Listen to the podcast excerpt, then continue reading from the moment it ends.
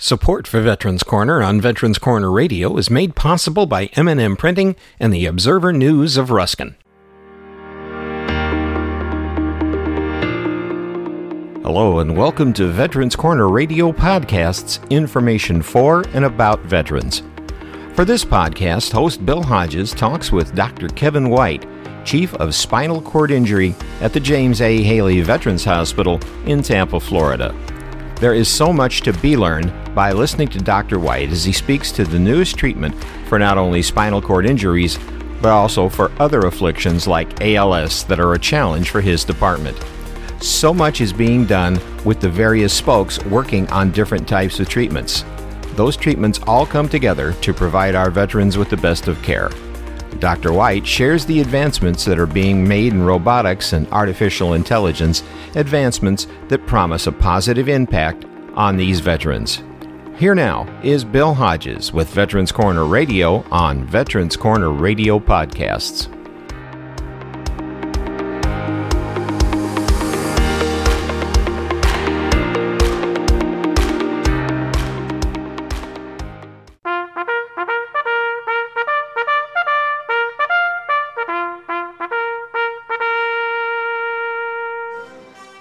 Welcome to Veterans Corner, a show dedicated to providing information to all those who have served our country's military and to their families. Now, here is your host, newspaper columnist, management trainer, and Air Force veteran, Bill Hodges. Hi, I am Bill Hodges, and this is Veterans Corner Radio. With every Veterans Corner Radio, I ask you to please have a pencil and paper ready because there are things you're going to want to write down. If you're listening to this as a podcast in the car, you can always listen to it later and get that information. It's good if you have other people in the house with you to have them come in and listen because so much information will be given. It's hard many times for us to remember. But again, with the podcast, you can go back and listen to it over.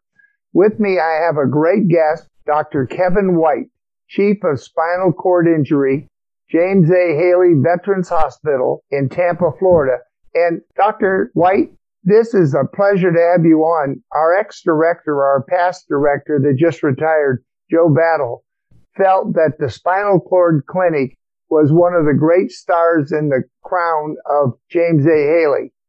So you're directing it, and it'd be interesting to hear what all you do and where did you come from? Oh, well, first, uh, thanks for having me. I'm very excited to talk about our program here. And it's always a, a huge opportunity to share what we do here at James A. Haley, especially in our spinal cord injury department. So again, my name is Kevin White. Uh, I am the chief of SCI here, and I'm originally from Chicago. I grew up there and uh, did most of my initial training there. And actually, I, uh, I went to Milwaukee, Wisconsin for a spinal cord injury fellowship and spent about seven years there afterwards. Uh, and since that time period, I moved here to Tampa in 2009. So I've been here about 12 years and I've loved it ever since. Every place that I've worked, it's been a great experience. And while in Milwaukee, I worked with veterans and moving down here, I continued working with veterans and it's been amazing for me. My father was actually in the army. So, and that's part of my connection with the military.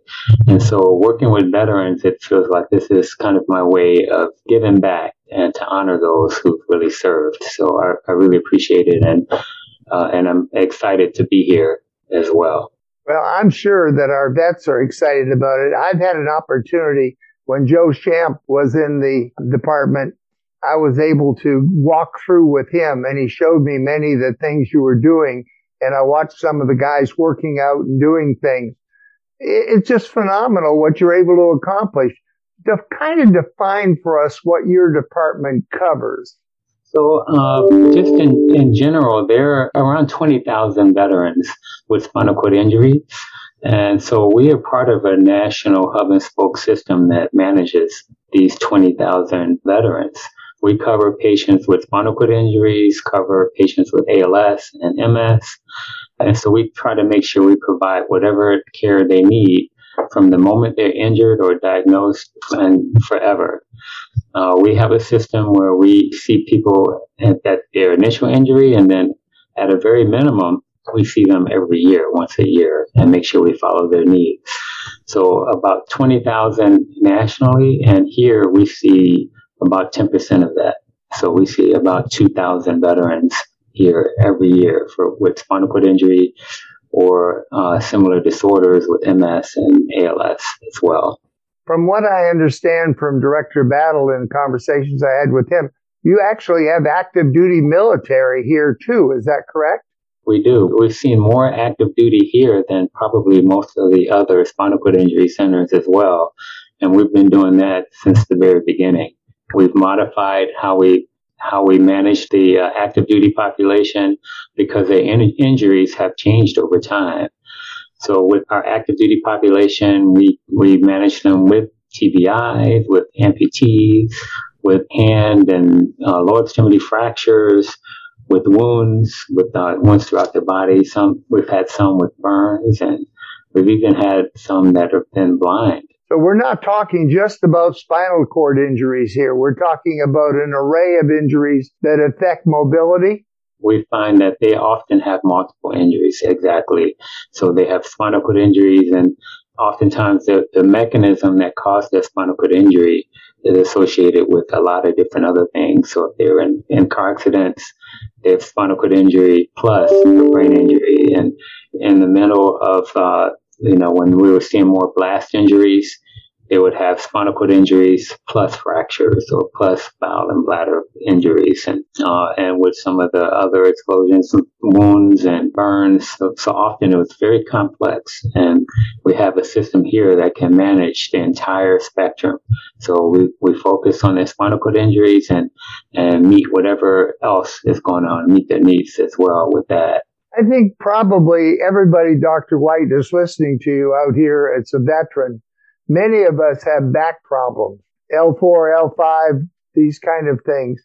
What separates us from coming to see you than just seeing the regular orthopedic people? Absolutely. So with us, uh, oftentimes if you have a, a, a back injury, you may have a peripheral nerve injury as well. So sometimes you may have uh, an injury that causes an L4 or L5 or a specific nerve root.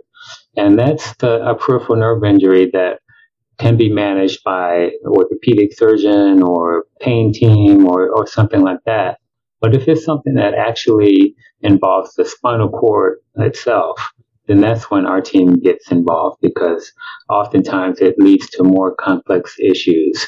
So with, with the spinal cord itself, it may be not just a single nerve root, but it may involve everything below that injury level as well. If they have an injury in their neck, it may affect their arms and the legs, or injury in their low back, it may affect everywhere in their low back and bowel function and bladder function sexuality function. So a lot of different things that need to be managed with someone with a spinal cord injury. So that's pretty much what separates us from someone that's managing a, uh, an L4 or a uh, specific peripheral nerve injury as well. You know, it's interesting, and you triggered this in my mind when you mentioned it.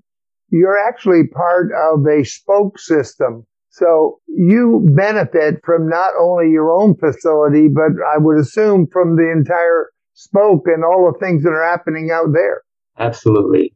With spinal cord injury, with the volume of patients that are around the entire country, we've developed a system that we can manage patients wherever they are.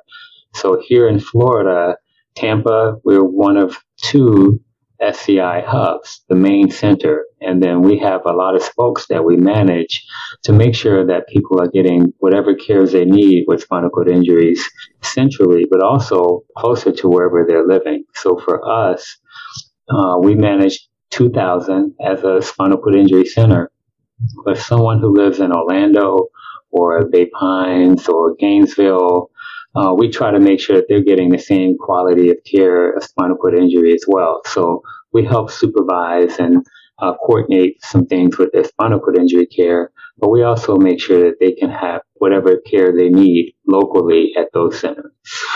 And so that's one of the beauties of the system of care we have. There are actually 25 spinal cord injury centers spaced out throughout the country. Wow.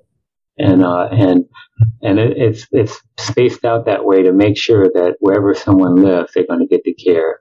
And all 25 centers have spokes that they work with to make sure that they're getting their needs met throughout the country.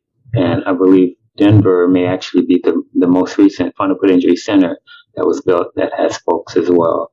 But this kind of warfare that we've been going through is one that causes the kind of things that you're talking about with the TBIs and all the other things and the roadside bombings and so forth. You folks have been very busy. We've been very busy. The number of active duty or new injured that we've had has varied throughout the years. We've had up to 11 to 13 uh, active duty with spinal cord injuries at, at, just one time sometimes here. And currently, our numbers have fluctuated between two to five that we have here at one time.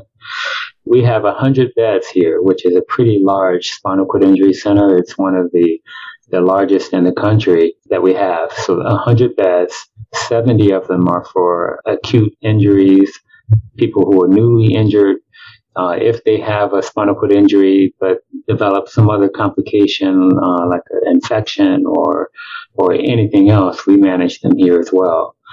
And there there's some that will need long term management, and so we have 30 long term care beds here as well to make up our entire 100 bed population.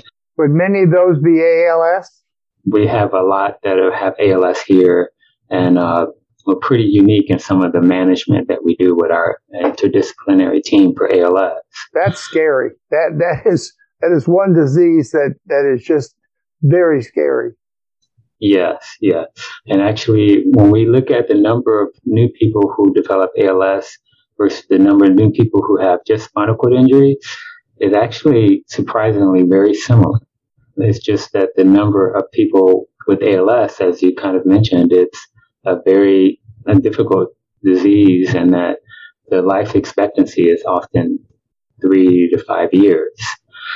And so we have developed a system where we can help with the, the veterans and with their families from the moment they're diagnosed throughout their entire span. We try to make sure that we have a team that helps coordinate and that's flexible and assist with their management. And as their needs change over time, we make sure that we manage those needs. And as you can imagine, it's very difficult for the families as well. So we make sure that we interact very closely with the family to make sure that they're getting their needs met at the same time. You may not have an answer to this, but maybe you do. I noticed the name is Michael Bilirakis Spinal Cord Center. Is that a relationship to our Congressman Gus Bilirakis? So yes, it is absolutely. We work very, we work a lot with our community, and we have a lot of support with our congressmen and congresswomen and people throughout the state. And Gus Bilirakis, uh, Michael Bilirakis was his father, and very supportive of things here at James A. Haley and our spinal cord injury unit. And with all the support that he did and uh, everything he's done for our program, our building was named after Michael Bilirakis. And so we have a strong relationship and history with uh, with the community and with Congress, and uh, and uh, we really appreciate all the support that they've given us over time and continue to do for us. Well, he's been excellent as a, a representative for veterans. Gus Bilirakis is one of our local congressmen. For those people who don't know, up around the Hudson area of Florida and Clearwater up there. He's just really crossed the aisle. He's worked for vets and it's just nice to see something named for his family. Absolutely. Yeah, they've been a tremendous support for our, our program, uh, not just SCI, but for our VA and for veterans as a whole. It's been a, a wonderful relationship and a long term relationship as well. What do you see for the future of the spinal cord center? I have to believe you're probably working with uh, AI and lots of other things in order to make some changes. Absolutely. We do a lot of research here at James A. Haley, and part of that is looking towards how we can improve the future state of our SCI, ALS, and MS population. So we do a lot with exoskeletons, and I see that as being a, a, big program in our future as well. We actually developed a robotics program here, and exoskeletons are something that help You can imagine the veterans, if they are, can't move their legs, and they may not be able to stand or walk. This is a machine, uh, robotic system that can actually help them stand and walk. Wow. And sometimes go up and down stairs as well. I might need one of those someday myself. there are quite a few different varieties out there. There's one from Ekso Bionics, from Rewalk, from Indego. There's actually one from other countries, from Japan called HAL as well. And we actually, we have three of those different programs and we're, we're working with the, the fourth one as well. Uh, with our robotics program, and I definitely see that as part of our future. We actually have a, a robotic hand that we've developed here as well, and we've worked with the person who did the animatronics for Jurassic Park to oh. develop this hand. It's called a hand glove, and there's no other machine out there that does the active range of motion with electrical stimulation, vibration, and range of motion, moving individual fingers. There's nothing out there that does all of those things in one that we've developed, developed here. And so we're excited about that and hoping that that becomes standard of care sometime in the future. We do a lot with uh, just general bowel and bladder management, with basic lab research as well with ALS, some testosterone testing. So a lot of different things there. With ALS, part of the future, I believe, will be brain computer interface. Over time, uh, a person with ALS loses their ability to communicate. And so initially they can talk most of the time, but sometimes that is one of the first signs is their ability to speak becomes more difficult.